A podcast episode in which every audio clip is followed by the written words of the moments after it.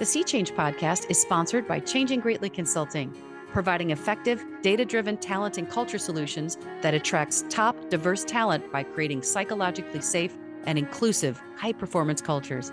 Come for the talent and stay for the culture. Now, let's get into the C-Change. Welcome to the C-Change show, where leaders are changing business culture for good. I'm your host, Maura Barclay. If you are catching us for the first time, welcome to the show, and we are so glad you found us and you did not find us by accident.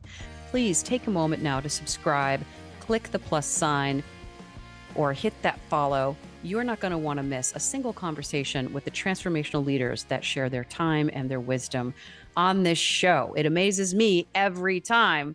And if you are a regular listener, welcome back, frequent flyer. We sure appreciate you. And it is because of you coming back week after week, sharing us with your friends, that we are now the top five percent of business podcasts worldwide. So go you.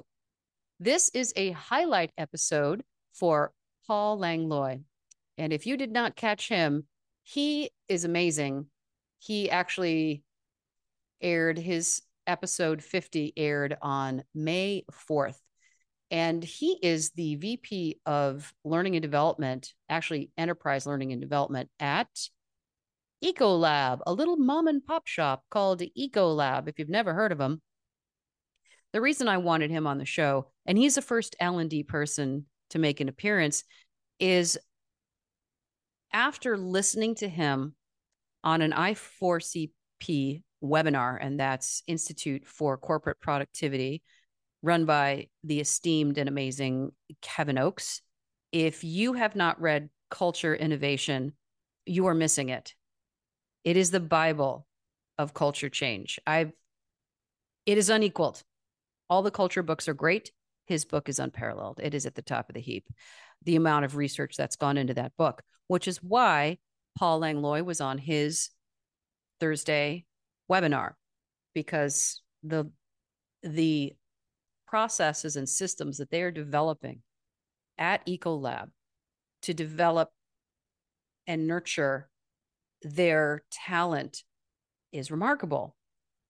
And the reason that it belongs on this show, or belonged on this show, and the thing I wanted to focus on, is two things. Number one, how necessary it is for employers to reach out to their staff, to let them know that it is desired that people come out of the woodwork to step up as leaders, that we want to include you in the su- succession planning, that we would love to do internal hires. We would like to create opportunities in the lattice, right? Not a ladder. So that information has to come from the top. It is so common for executives to presume that everybody just knows. And it requires a directed, intentional, and very thoughtful communication initiative.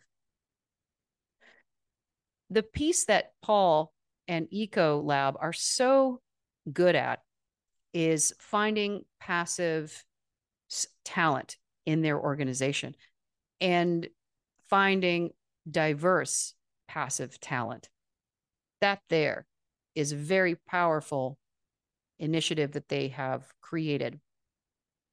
They have, because the organization is so large, they have this platform that is essentially finding a job within Ecolab. It's it's like a gig. It's it's called the Career Hub. And you basically look at getting gigs within the organization to help build your it's skills and training, basically. There is so much support. They nurture their people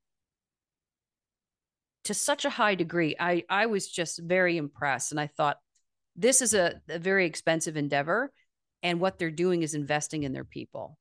And any company that invests in their people have a tremendous competitive advantage. And they also invest in learning and development, which is how you invest in people, because those are the people who are training and upskilling and all of those things. If I recall correctly, and I won't because I don't have my notes in front of me, I went to the Ecolab About Us page and I pulled up the leadership And it is easily half people of color, half, and a lot of women as well. It might even be more. I my I don't remember the exact number, but I know that it was right on the edge of half-ish, like forty-five to fifty-five percent, somewhere in there. And of course, there's also white men in positions of leadership. And I was so impressed at the level of representation. And when you look at the processes that they build out, the Career Hub is a part of creating that representation. And they're so wise to do it because decision-making is an enormous part of having a competitive advantage and being successful. And diverse teams, eighty-seven percent of the time, make better decisions. They make faster decisions. They make more quality decisions. Now, that does presume they know how to work as a team. So there is some work to be done there. Generally, there's going to be a little bit more creative tension when you have different learned experiences that come from very different places. And that is why it works. You bring all those circles together. And although there might be tension or friction points where they overlap, at the very center, this agreement, this consensus where everybody feels heard, seen, respected, and valued, that's where the rubber meets the road, and that's where the magic happens. And I'll tell you, Ecolab is really cracking the code on this. And I wanted Paul to come in and talk about his role and, and learning and development's role in creating these opportunities for diverse passive talent. And the word passive here really is operative because one of the primary bottlenecks in bringing in diverse candidates at any level, in any role, is the hiring manager. And this is not to, you know, shake fingers at hiring managers because they're just doing what they've always done. And the, the only trouble with that is it's getting the same candidates they've always gotten. And that's the first place representation happens. The other thing that that Paul mentioned that I thought was really worth repeating is this notion of not all bootstraps are created equal. Let me explain. When you are a middle-aged white guy and you've worked hard and maybe you didn't start with everything, maybe you even grew up in abject poverty. When you go to the bank to get a loan and you're dealing with the white man who's making the decision, you're in the in-group. There is no obstacle in your way other than what's on that paper.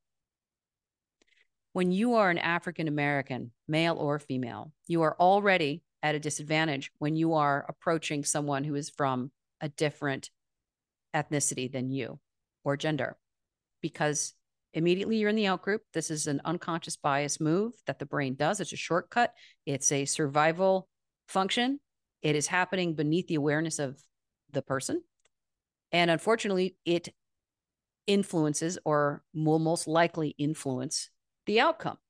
So the thing that is very common, and Paul was talked about this a little bit in the episode, and I just really appreciated that a middle-aged white guy from, gosh, I think he's from Minnesota, right? From the Midwest is so clear on the advantages of white privilege and the disadvantages of being a person of color.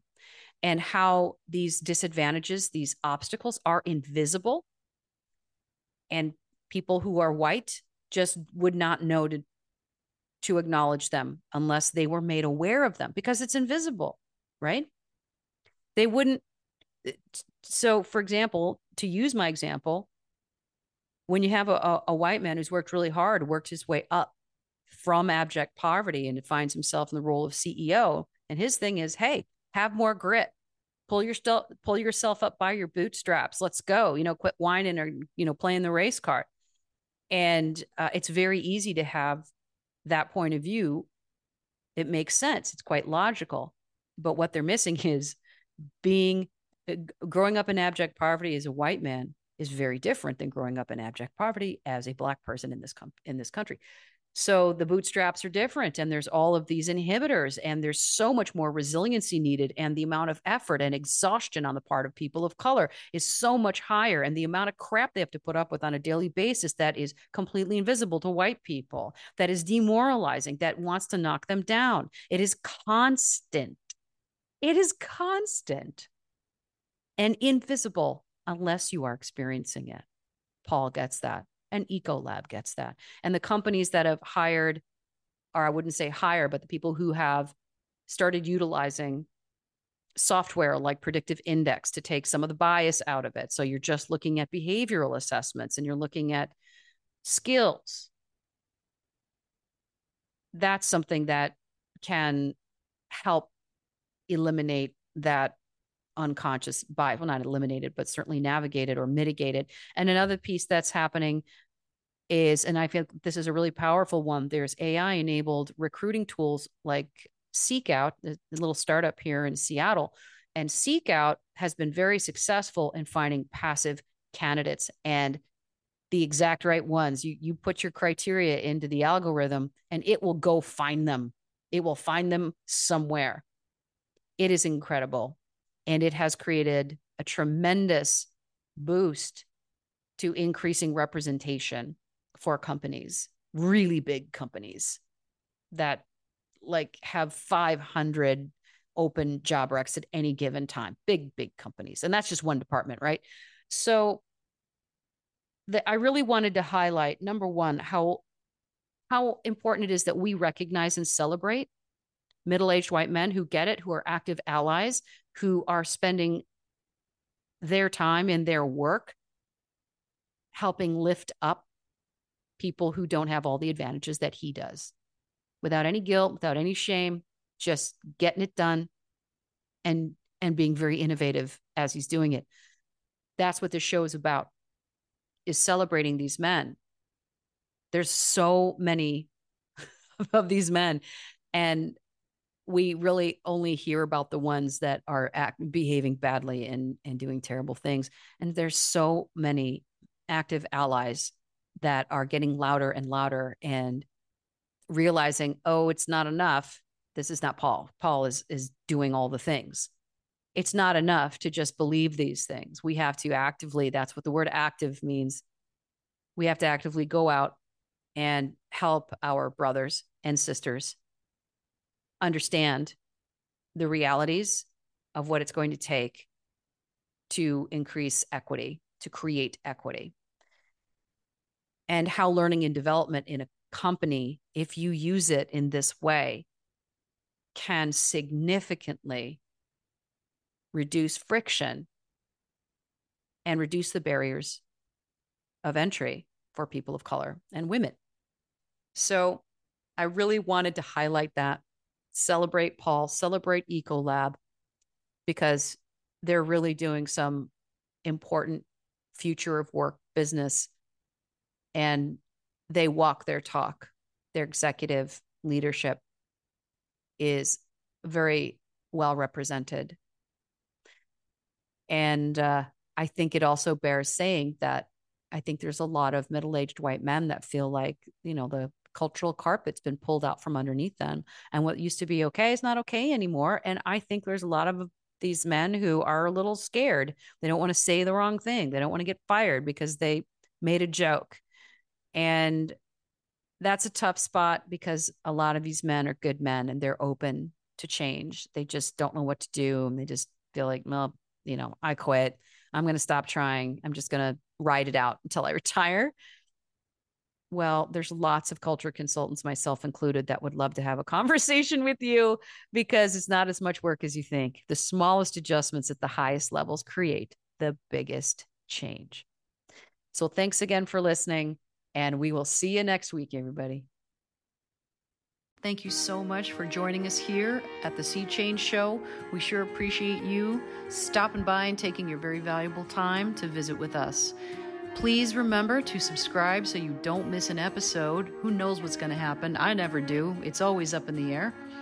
And if you would like to be a guest, if you have something to offer, I would love to talk to you. Please email me at cultureworks at maura barclay dot com. And that's M A U R A B A R C L A Y dot com. I would love to talk with you. And if you have someone who you think would be a good fit for this show, please reach out to me and connect me. I want to keep celebrating and amplifying as many of these voices as possible. Thanks again, and we'll see you next week.